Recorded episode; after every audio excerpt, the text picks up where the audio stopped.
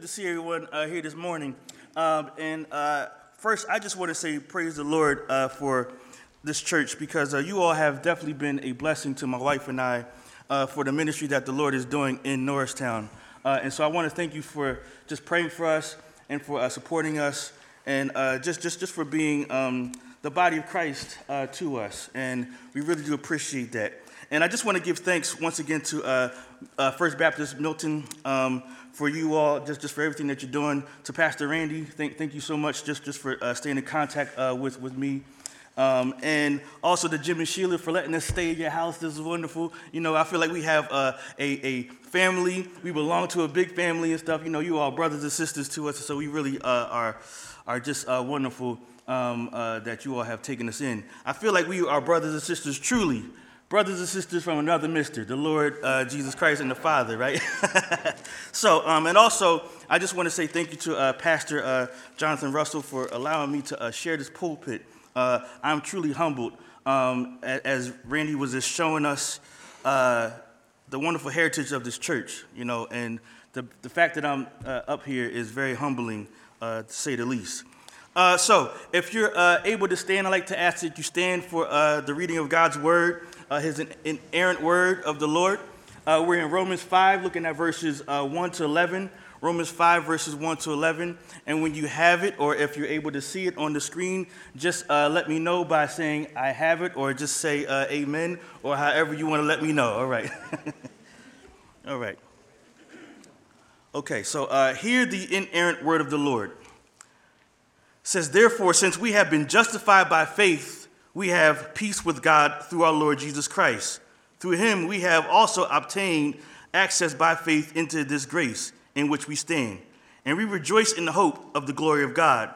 Not only that, but we rejoice in our sufferings, knowing that suffering produces endurance, and endurance produces character, and character produces hope. And hope does not put us to shame because God's love has been poured into our hearts through to our hearts through the Holy Spirit who has been given to us. Verse 6, it says, While we were, for while we were still weak, at the right time Christ died for the ungodly. For one will scarcely die for a righteous person, though perhaps for a good person one would even dare to die. But God shows his love for us even for he shows his love for us in that while we were still sinners, Christ died for us. Since therefore we have now been justified by uh, his blood, much more shall we be saved by him from the wrath of God. For if while we were enemies, we were reconciled to God by the death of his son, much more now that we are reconciled, shall we be saved by his life. More than that, we also rejoice in God through our Lord Jesus Christ, through whom we have now received reconciliation. And you uh, take a seat. And what we have heard today is the uh, infallible, unvarnished word of the Lord uh, on Paul's teaching of justification. This isn't a fable, this isn't a myth, this is God's direct word to us, to the people of God. Um, and so let us hear it and receive it as, it, as if we were at the mountain uh, when Moses was receiving the word of the Lord, because this is God's word for us today. All right, so uh, I'd like to uh, just uh, open up with a word of prayer. Father, Father, we thank you so much because you are enthroned in heaven uh, and you sit above the flood. The nations rage, but you have installed your anointed one. And we thank you so much for that. With so much happening in our world today, I'm praying for uh, countries like Turkey and Syria uh, who are going through much turmoil. We're praying for the churches uh, in those areas that they will be able to help those who are in need. We're also praying for uh, those down in Brazil, uh, especially the children down there uh, who are definitely suffering. We're asking that the churches will stand up and help them in their time of need. I pray for our nation as well, uh, a nation that uh, was once um, uh, believed to be um, established by you, but now so many have turned their back on you. And we're asking that you please just once again raise up the churches so that we can uh, uh, magnify your name uh, in how we live and how we represent you, and that you help us to represent you well. But most importantly, for us here today, I pray that you grant us the ears to hear your word, that you give us eyes to see Jesus and I pray that you give us attentive ears, ears and hearts. And it's by the Spirit through the Son I pray. In Jesus' name, amen. amen. So, um, when you think about conflict, what word comes to your mind? When you think about conflict, what word comes to your mind? See, when I think about conflict, the word that comes to my mind is this word beef, all right? Beef. Uh, and so, I, I think about this word and I think about where does this word come from? Where does this idiom come from? I have beef with you. And so I, went, I, I was trying to figure out, okay, where does this come from? So I looked up the phrase and I looked up this idiom and I found three uh, possible sources for us, and I just want to read them and share uh, them with you all today. So the first one is from Answers.com, and it says the phrase uh, "I have beef with you" originated in the Old West among sheep farmers who were competing for grazing land with cattle uh, farmers. All right, uh, the sheep farmers used the term with each other to refer to a conflict uh, which was what they had with the cattle farmers or uh, beef farmers. So that's one definition right there from answers.com. Another one is from 10 Pound Hammer blog. I never heard of them, I just found this, right? So, so it says, having to do with the uh, ownership of cows and cow feuds, which resulted as owners argued over the best interests of the cow, and typically the cow got slaughtered and led to the owners having beef with one another. All right, so that's where we get it from. That's what they say. Uh, from Word Detective, uh, it says this first the, the, phrase or this term first appeared in the U.S. during the 1800s. So we're talking about the like the late 1800s. And during our tour, Randy showed us that the church was established in the late 1800s. So this phrase probably started around the time this church was be, when it when it first got started, right? So it says that beef describes a situation or a complaint that might well escalate to a beefy, uh, muscular kind of situation, right? So one thing that I noticed in these three uh, definitions is that beef deals with conflict or disputes or fights or whatever, you know. And if any of you have been watching um, the State of the Union on Monday, it seemed like it was a very beefy situation. Am I right? right. so, as we get in our text today, uh, I like for us to walk through and mind through this text because it is here that we see that God says something on the matter. See, uh, you all, we had a situation with God. God had beef with us, all right? He had beef with us. And according to the Bible, the Bible says that God had a beef with humanity. So, he says uh, right here, for example, in Psalm uh, chapter 5, verses 4 to 5, uh, that God is the one who doesn't like in, he doesn't delight in wickedness. He doesn't delight in wickedness. He hates all evildoers. God has a beef with evildoers. All right. Also, uh, according to Psalm 7, verse 9, he tests the hearts and minds. It says later, who is the righteous judge? God is the righteous judge who feels indignation every day. God has beef towards the evildoer every single day, right? Uh, and he has uh, beef against those who were born in sin, shaped in iniquity, uh, those uh, who, who, uh, who don't care for him. He has beef against those people every single day, you know, and he, so he has beef with all of humanity. But now, this same God who uh, had beef he has made it a way where he could cancel that beef uh, with us and by declaring something different about our standing with him. And so, the title of the message is Justification and Reconciliation. The beef is squashed through Christ. The beef is squashed through Christ. Don't you know, brothers and sisters, that at one time we all had beef with God? He had beef with us. At one time you had beef with God, He had beef with you. You know, and in our text today, brothers and sisters, Paul explains and explores uh, what God did about the beef. See, God did something about this, y'all, and praise God that He did. You know, there are two dominant truths from this text that I want to point out to and I want us to uh, focus on. First, God justifies sinners. Praise God for that. God justifies sinners. You know, and we know, and, and, and because of that, we now have peace with Him because of the blood of His Son. But also, even though we are justified and have peace with God, uh, God, uh, and we also have access to God, we are still called to suffer. Don't forget that, y'all. We're called to suffer. So, I want us to walk away today knowing that justification and peace with God is only through Jesus. It's only through Jesus, only through Christ Jesus. Paul shows us that justification and peace with God only comes through Christ. That's all, that's, that's all because of him. See, brothers and sisters, it's only through Christ alone, by faith alone in him, that we are made right with him. And that the beef is squashed, that we are now, that, that, that the Father deals with us. He has anything to do with us because of Jesus. You know, so I like to bring you uh, to my first point. My first point is this uh, God squashes the beef because he has justified us by faith. We are justified by faith. And that's part of why the beef is squashed, y'all. So we see right here in verse 1, it says that Paul begins by saying, Therefore, since we have been justified by faith, we have peace with God through our Lord Jesus Christ. See, if you have been around any Bible study, any Bible expositor for a long period of time, you will hear them say this joke, what is it therefore, therefore, correct? You know, and so we have here where Paul is writing a letter. Paul is writing a real letter to real people. These people he hasn't even met yet, but he's excited to see them you know? And through this letter uh, you have it where um, let's, th- let's think about the letters that we write. Normally we don't have chapter verses and, and, and, and, and all, all, those breaks. We don't have that. We just write a letter and give it to people you know? And that's exactly what's going on here. Paul and tertius write this letter from corinth to a people who they don't haven't even met yet you know? And they're looking forward to seeing them. And see if you're following the letter, if you know the letter well, in chapter 1, verse 17, Paul says that the righteousness of God is revealed from faith to faith faith to faith. In uh, chapter 3, verse 20, 23 to 25, he said that all have sinned and fallen short of the glory of God uh, and are justified by his grace as a gift uh, through the redemption that is in Christ Jesus, whom he put forth as a propitiation by his blood to be received by faith. See, this is what's going on here. Already, he's setting the stage to show that we are justified by faith. All right.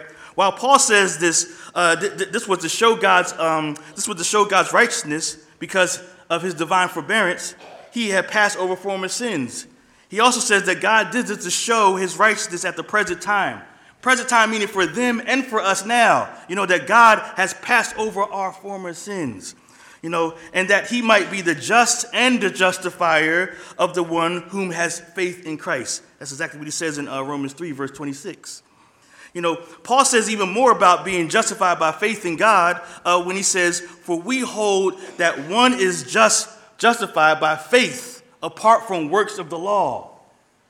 And that's right in uh, chapter 3, verse 28. See, the question here, brothers and sisters, is simply this What is significant about faith in Christ and how does it connect to justification? What is the significance?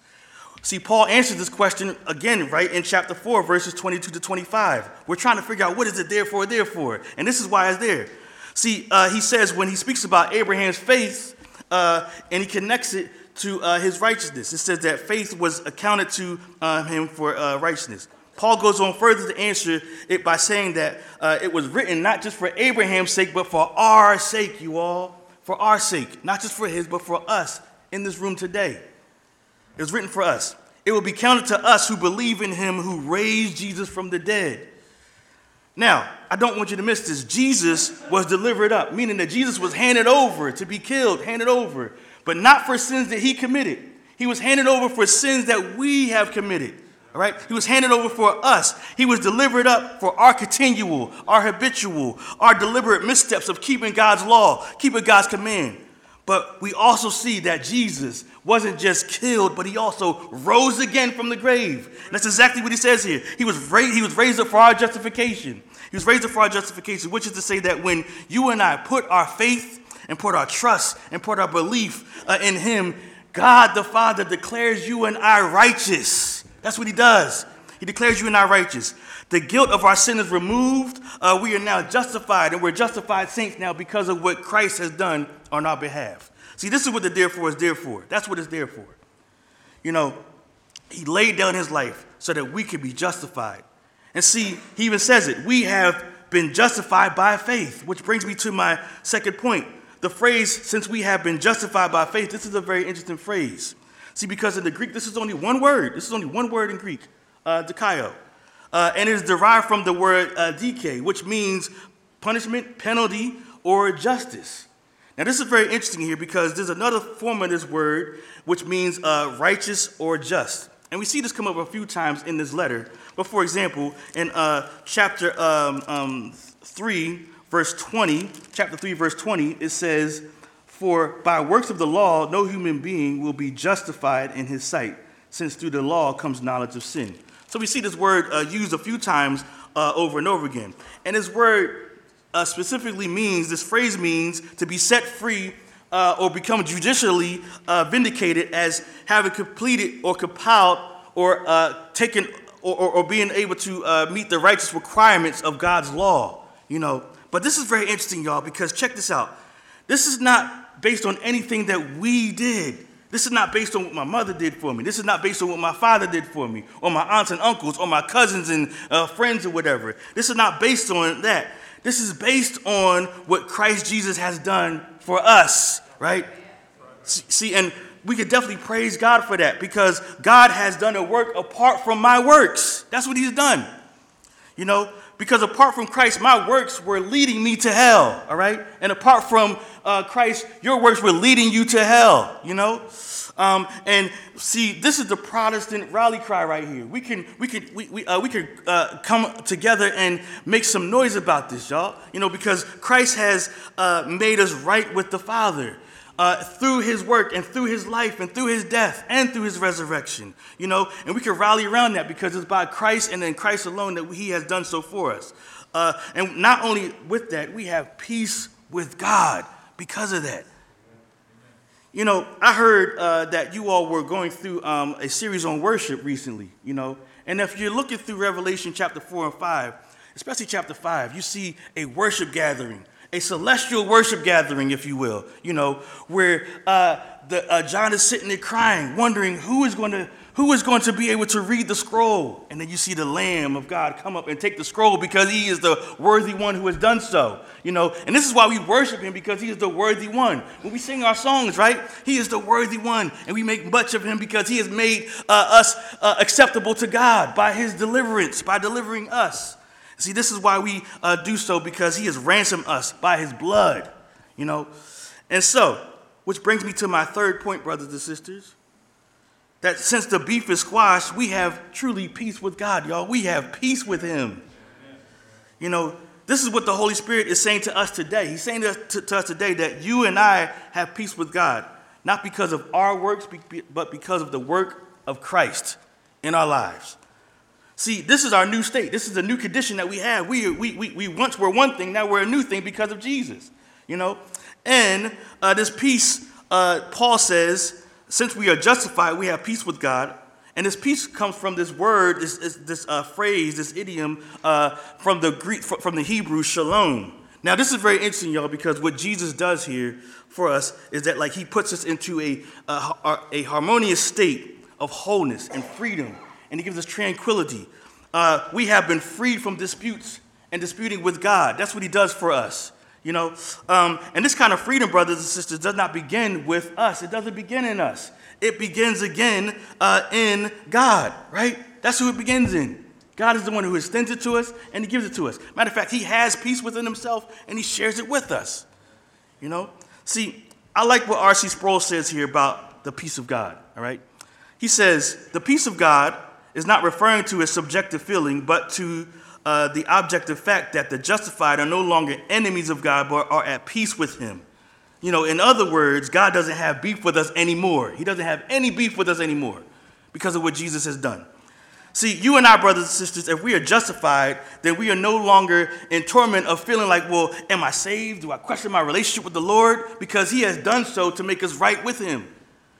You know, uh, if we understand our right standing before God, we won't question whether or not uh, I have assurance because we are in right standing with God. He is the one that has assured us that we are with Him, and He keeps us. Just like in John 10, we says, "No one can pluck us out of His hand." Right? We are eternally secure because of that.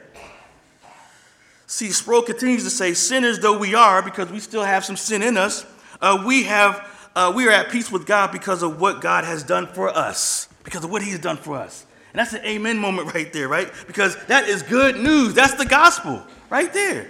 You know, because in our world today, full of bad news, I mean, you could just turn on the TV, you see bad news all over the place. Bad news here, bad news there, bad news Browns, all that. Bad news, right? You know, uh, I'm from a place of Philly. There's nothing but bad news in Philly, right? you know, uh, I mean, before the Eagles started doing good, I mean, the Eagles were terrible, you know. but you know, so many people talk about having an inner peace, right? They want inner peace. If I if I was in this right relationship, if I had this right car or this right woman, right man, right whatever, I could have some inner peace. If I had the right amount of cheese in my uh, uh, uh account, right, right amount of money in my account, you know, I have peace, right? You know, but the thing about it is, is that like we can't have peace. You hear people say like, well, if I only had a brain, I could have peace with God, right? You know. But the truth of the matter is, is that like God has done something about that. See, even in our society, so many try to feel like, um, you know, if I vote for the right person, I'll have peace. And that gets tested every four years, right? Every four, two years. And usually what happens is that like if the person that I voted for didn't win, now I'm very upset until the next four year cycle and stuff, you know. Um, and some people base their peace off of that. But what's amazing here is that like in our fallenness, even before Christ, we can definitely uh, agree with Augustine when he says that our hearts are restless. Our hearts are restless. Uh, but it's only when we're in Christ uh, that we can say this that our hearts are restless until we find rest, until we find peace in God. And God has done so so we can have peace with Him. We haven't done this, God has done this on our behalf. See, and even as Christians, you may feel the tug of the world. I feel the tug of the world. I know you feel the tug of the world. Even this upcoming week, you may have so many things on your mind, right? Of what I'm going to do, how I'm going to do this, how I'm going to do X, Y, and Z. But trust and believe that we have peace with God and He can help us in our times of tug of war that we feel, right? You know. See, and I just want to encourage you that because you are justified and declared right with God, because of Christ, you are no longer estranged from your Creator. That's the peace that we have. We're no longer estranged from Him. Uh, we're no longer, we no longer have war. We no longer have beef with Him. We are one with Him because of what God has done for us. You know, and so, and notice this too. The beef is squashed because in verse 2 it says, uh, uh, in verse 1, uh, we have peace with God through our Lord Jesus, right? Notice the preposition. It's through Jesus, not through anything that I have done, but through Jesus. Uh, which is to say that Jesus is the object of our faith. He is the instrument through which we are made right with God because he has accomplished something that we couldn't accomplish for ourselves, right? You know, Jesus himself said, I am the way, the truth, and the life. No one comes to the Father except through me. That's what Jesus says. See, it is through Christ that we have a continued, uh, our relationship continues. It continues, it goes on and on. And we have fellowship with God the Father by the Spirit. And it's also Jesus, the peace of Jesus that we have. So in John 14, he says, It's the peace I give you, not as the world, but the peace that I give you. Don't let your hearts be troubled, neither let it be afraid. See, this is something that we need to hear every day, y'all, because there's so many things going on in our world right now. I mean, balloons flying, right? Like, don't let your heart be troubled, don't let it be afraid, right? You know? See, we not only have peace with God, y'all, right? But we are justified, like we've been trying to say here. Paul adds that we have access now, which brings me to my fourth point. We have access uh, to God. And the beef is squashed because we no longer because we we not only receive justification uh, by faith and we have peace with God, but now we have access by faith through Christ as well. Don't you know we have access to God, y'all? We could come to God whenever we want to. You know, we could come and pray to him whenever we want. See, Paul says that we have obtained access by faith, okay? Uh, meaning that when we have concrete, we have concrete possession of whom it is that we're trying to approach. We could come to him at any any time we need. You know, and this is not because of us again. I know I keep stressing this. It's not because of our works. It's because of the works of the one who has done something for us. We could come to him uh, in our times of need, and based on his finished work. The word for access, this is very interesting, is only used three times in the New Testament. Only used three times in the New Testament. You know, and it always deals with our bold access, uh, coming into the presence of God, being admitted into the presence of God by the Lord Jesus. You know, always. You know, and see, think about this, right? In Isaiah chapter 6, for example. See, Isaiah is the, is the most holiest man, the righteous man in his neighborhood, in his area. But when he sees the Lord, he is like, Woe is me, for I am undone, because he saw the Lord right? But Jesus makes it so that we can be in the presence of God. Think about this. Back in the Old Testament, you have it where the high priest would come into the tent and they had a little bell uh, connected to his legs just in case if he was not right, uh, you would know to pull him out. But thanks be to God that He is our sure and steady anchor, that when He goes in uh, behind the veil, He doesn't uh, fall out. He is the one who uh, takes our prayers and intercedes on our behalf. And we could go in and have access because of Jesus. You know, I mean, think about this. Ephesians chapter 2, verse 18, it says, Through him, that is through Christ, we both, both Jew and Gentile, have access in one spirit to the Father. Notice the Trinitarian language here. The nature of our salvation is through him, through Christ, that we have access by the Spirit to the Father, right? You know, and this is because he has made himself one new man. So all of us in here, we're made one come from different backgrounds, different family members, all that. We, we're now one new man, one new temple, all made uh, to be the, the, the, the, body of Christ, the temple, the new temple of God. you know, and therefore the beef is squashed, right? like we don't have any more beef with him. You know, I mean, think about this. The first two sins in the Bible, Genesis 3, uh, man sinned against God. Genesis 4, Cain and Abel. You know, but God deals with both of those in the, in the cross of Christ. He deals with our sin and our dis, uh, disconnect between us and God, but He also deals with our sin against each other. He deals with us and us. Now we're able to have peace with one another too, you know? And praise God for that. You know, um, and so God not only uh, looks at us in this kind of way, but He also helps us. And He also gives us the grace to do this. As He says, He gives us the grace to stand uh, in this. And this is very interesting here because, again, this is not based on something that I could just drum up and just hope and wish that, I, that, that like God, God will do for me. But this is based on a free gift that He graciously gives to us. Amen. That's what He does, you know. And again, that's good news. That's the gospel. You know, God will never change our justification. He would never change his mind. He would never say, Well, today you're justified and tomorrow, good luck, buddy. He won't say that, right? He will say that you are justified. You are just as justified today and you will be just as justified in eternity. So, um, and for you, if any one of you are in here wondering, like, man, like, like, like, like, wondering, doubting about your salvation, know that, like, you are declared right. You are declared righteous. He has made you right with uh, his Father. See, that's why Paul quotes uh, David in chapter 4 when he says, uh, Blessed are those whose lawless deeds are forgiven, whose sins are covered. Uh, blessed is the man or woman um, against whom the Lord will not count our sins. Blessed is that person, you know? Uh, and therefore, this brings me to my fifth point that we rejoice because the beef is squashed. We can rejoice now because the beef is squashed. That's exactly what he says there. Not only that, but we rejoice. Uh, rejoice in the hope of the glory of God. We said in the verses 3 down to 5. Paul gives two reasons why we can rejoice. So, for example, in chapter 2, uh, ch- uh, chapter 5, verse 2, in the last part of it, uh, it says this We rejoice in hope of the glory of God. We can rejoice in the hope of the glory of God.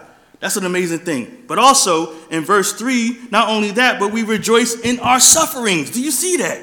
Like rejoicing in hope of glory, but also rejoicing in suffering too. You know, um, this, this is amazing because this word rejoice can actually be translated as boast.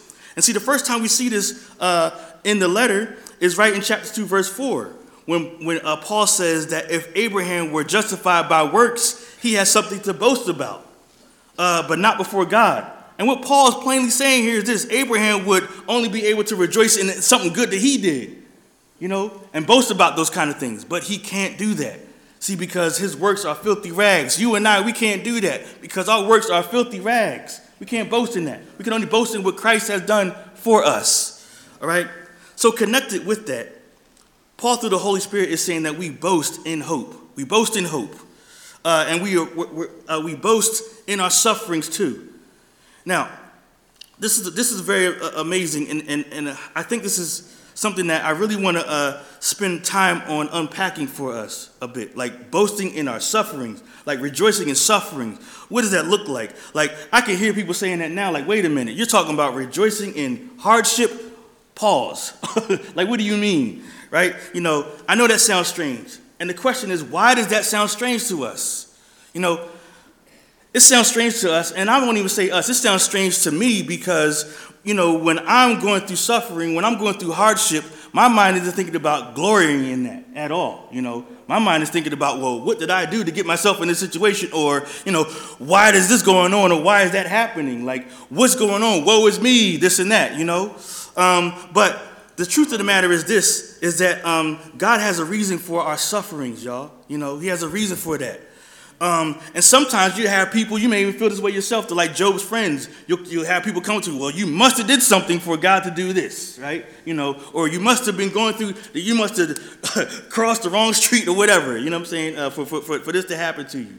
You know, but see, people generally think that troubles and evils uh, are a bad thing, you know. And what I mean by troubles, I mean suffering in this kind of way. And sometimes we, even in our Christian circles, we uh, try to stoically walk through, like, I'm not going to be going through this. I'm going to grin and bear it. I'm just going to take it, right? You know? But the truth of the matter is, that, like, God has a reason for us to suffer. Um, and see, Jesus is saying through Paul and he wants us to think differently about our suffering. He wants us to think differently about our suffering here. See, he wants us to think, he wants us not to think that uh, these evils and these sorrows are something that I did, or, or, or, or, or, or this is something based off of what I'm going, what I put myself in, and to just begrudgingly uh, try to endure it. That's not what he wants from us. But he says he wants us to glory in it. That's exactly what the verse says. Not only that, but we rejoice in our sufferings. You know, uh, and the glory in those. And when we don't understand the various trials that we're going through, we have uh, an advocate. As James says, we can come to the Lord and ask Him for wisdom, and He will give us wisdom in what we're going through, in our trials. He will do that because He is a good Father. He will give us the wisdom that we need in the time that we need it. So, you know, um, and He wants us to hold on to that. And this, this, this word for suffering is very interesting here because it's, it's a strong term. It carries with it the strong, most uh, inconvenient things uh, in, in life, you know? Um, and this word really captures for us the idea of, of some type of oppressive state that people are going through, something that you could be going through mental, social, uh, economic, whatever and stuff. You know, that's what this is dealing with here. I mean, we're living in a time of inflation and all that, right? You know, like there's a reason, there's a bunch of reasons for us to feel this type of way. You know, but God wants us to know that we can glory in the things that we're going through. We could glory in those, you know. And so, this definition may be somewhere where you may be today. I don't know, you know. It's definitely somewhere where, where I have been and probably will be after I leave here, you know. Um, but the truth of the matter is, he wants us to know that we can grow uh, in him. So, Paul goes on to say, knowing this, right? Knowing this, that suffering produces something, you know. See, the reason why we suffer is to produce certain things. And notice, produce comes up three times here. Produce endurance. Endurance produces character. Character produces hope, right? You know, that's why we are suffering. To build character in us, to build the steel of the soul, so we, we, we could persevere through what we're going through and come out to be more Christ like than we were before. You know, that's exactly what he's calling us to. Think about this. The Lord Jesus was tempted in the wilderness uh, through his whole ministry, was tempted, was tempted, was tempted. But we, uh, and yet without sin, and he helps us. And he sympathizes with our weaknesses as well, too. We have a great high priest uh, uh, who does that for us. You know, um, and again, the purpose for him, uh, for our sufferings, is to help us cultivate, cultivate um, Christ likeness, especially in our hardships. And this is exactly what Paul's getting to here. See, for example, I was in, I, I, I, did undergrad and grad school at, at a school up in Philly called Cairn University. It was Philadelphia Biblical University uh, for, for some time. Um, and I worked through school, you know. I was a, a custodian uh, at the school. I worked all, all shifts. At one point, I used to work night shift, you know. I'm talking about from like, uh, from 10 to 6 in the morning. And I was a student too you know. And I was asking the Lord, like, Lord, please help me, because a brother is struggling, you know what I'm saying? you know. and I took a few semesters off too.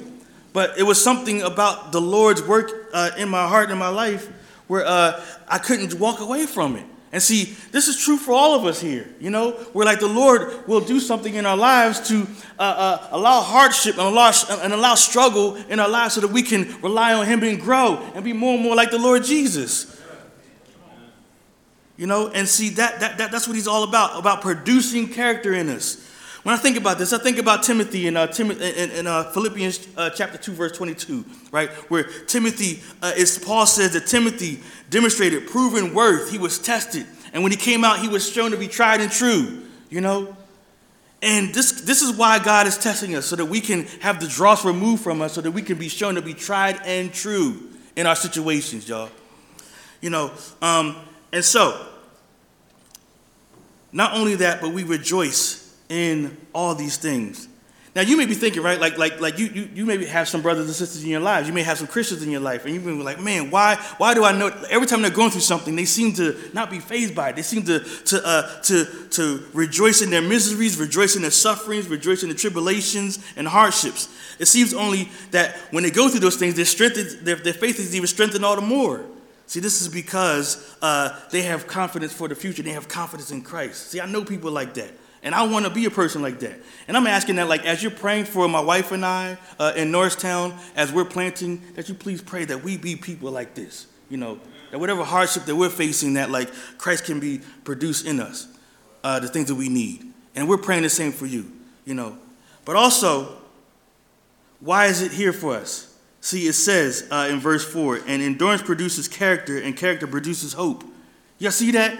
The reason why we're going through things is so that it produces a hope, but not a hope like, oh, I wish, I wish, I wish, like, I wish, I wish the, the Eagles would win today, or I wish, I wish, I wish that uh, uh, school would be closed or whatever, oh, I wish, I wish I would do well on this test. No, this is a real thing. This is a genuine hope that we have as believers.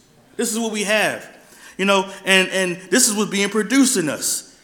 And when we have this hope, we're not put, put, uh, put to shame. So, for example, in Psalm 22, verse 5, it says, To you they cried and were rescued. To you they cried, they were rescued. And you they, and, and you they trusted and were not put to shame. You know, or in Psalm 25, verse 3, it says, uh, Indeed, indeed, none who wait for you shall be put to shame.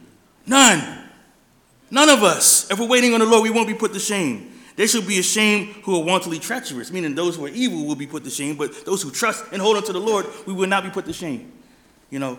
Uh, and so I don't know who he need, need, uh, needs to hear that today. I don't know who needs to hear that, but I know I need to hear that definitely, you know. Um, and I know I'm probably going to need it next week because so I, so I, I, like my, my real job right, right I'm, I'm, a, I'm a chaplain at, at, a school in Philly you know and I have I have children um, stu- students that are very close to me they became like family members to me and stuff you know and so uh, whenever I'm in school we have a bunch of hardships sometimes um, and so uh, when I'm saying that like I trust in the Lord and I'm holding on to Him for whatever I need for these for these kids and for whatever is going on, this is what I'm talking about here. That like I need you uh, for this. Um, and I want to point out this uh, here too that since the beef is squashed, God continually works in our lives through the Holy Spirit. All right, He works in our lives through the Holy Spirit. You know, to, to produce these things in us, to produce to produce the character, to produce the endurance, to produce the hope. See, the same Holy Spirit, right, that Jesus said to the 11 uh, in the upper room discourse in chapter uh, 16 of John, the same Holy Spirit who, who he said will glorify him uh, and will uh, make, make, make much of him, um, is the same one who also is the one uh, who helps us in our time of need as well. See, the Holy Spirit is the one who is poured out into our hearts, as it says here. He's poured out into our hearts. The love of God is poured out, shed abroad in our hearts through the Holy Spirit. You know, uh, the Spirit is the one who pours himself into the believer and unites us to Christ, but not just to Christ, but unites us to one another. We're united because of, because of the Holy Spirit's work in us. You know, you're my real brother. You're my real sister, right? You know, we belong to one another because of Jesus and because of the Holy Spirit living inside of us. Also, the Holy Spirit, the indwelling ministry of the Spirit, uh, helps us to partake in the benefits of Christ. And uh, Paul talks about some of these benefits of Christ the, uh, the peace that we have, right? The access that we have, the boldness that we have, the boasting that we have, the joy that we have. I mean, think about this. These are byproducts of the fruit of the Spirit, right? You think about that. Like, we have this in us, and we can share this with each other as well, you know? And also think about this too the prophetic, uh, um, um, the prophetic fulfillment of the outpouring of the Spirit in Ezekiel. Like, like, this is exactly what the Lord says here it is in Ezekiel 36, verse 27 to 20, 26 to 27. And I will give you a new heart and a new spirit. I will put within you, and I will remove the heart of stone from your flesh and give you a heart of flesh. And I will put my spirit within you and cause you to walk in my statutes and be careful to obey my rules. See, this is what we're talking about here. This is the same Holy Spirit who has been poured out into us. The, the love of God has been poured out into us, and this has been promised that He would give it to us. And see, Jesus even says this later on in John chapter 7, where he says uh, that if anyone thirsts after me, let him come to me, and I will give him something to drink. I will give him drink. Whoever believes in me, as the scripture said, out of his heart will flow rivers of living water. Now, John tells us what this is. says this is the ministry of the Holy Spirit's work in our lives, and it pours out of us, you know, um, and, and, and that's what's going on. See, and this is what I want us to walk away with, knowing that, like, it's the fact that we have the Holy Spirit, He helps us to do so. And lastly, what I want us to touch on is this: is that like not only does uh, the um, the beef help out with all that, and the beef is squashed because of all that, but it's also squashed through the death and resurrection of the Lord Jesus. All right. So, for example, in verses uh, 6 to 11, God did this. Notice this in verse 6 while we were weak, right? This is amazing. While we were weak, God did this, you know? Now, not physical weakness, but we're talking about moral weakness. We're talking about uh, moral uh, frailty or moral insufficiency or not being strengthened morally, right? He did this while we were not, we didn't have good morals. That's what he did this, you know? And while we were dead in our sins, as Ephesians 2, um, while we were following the course of this world, following the trespasses of the, the, the sons of disobedience, while we were walking in the unhappy state of our natural state, he did this while we were like that, all right?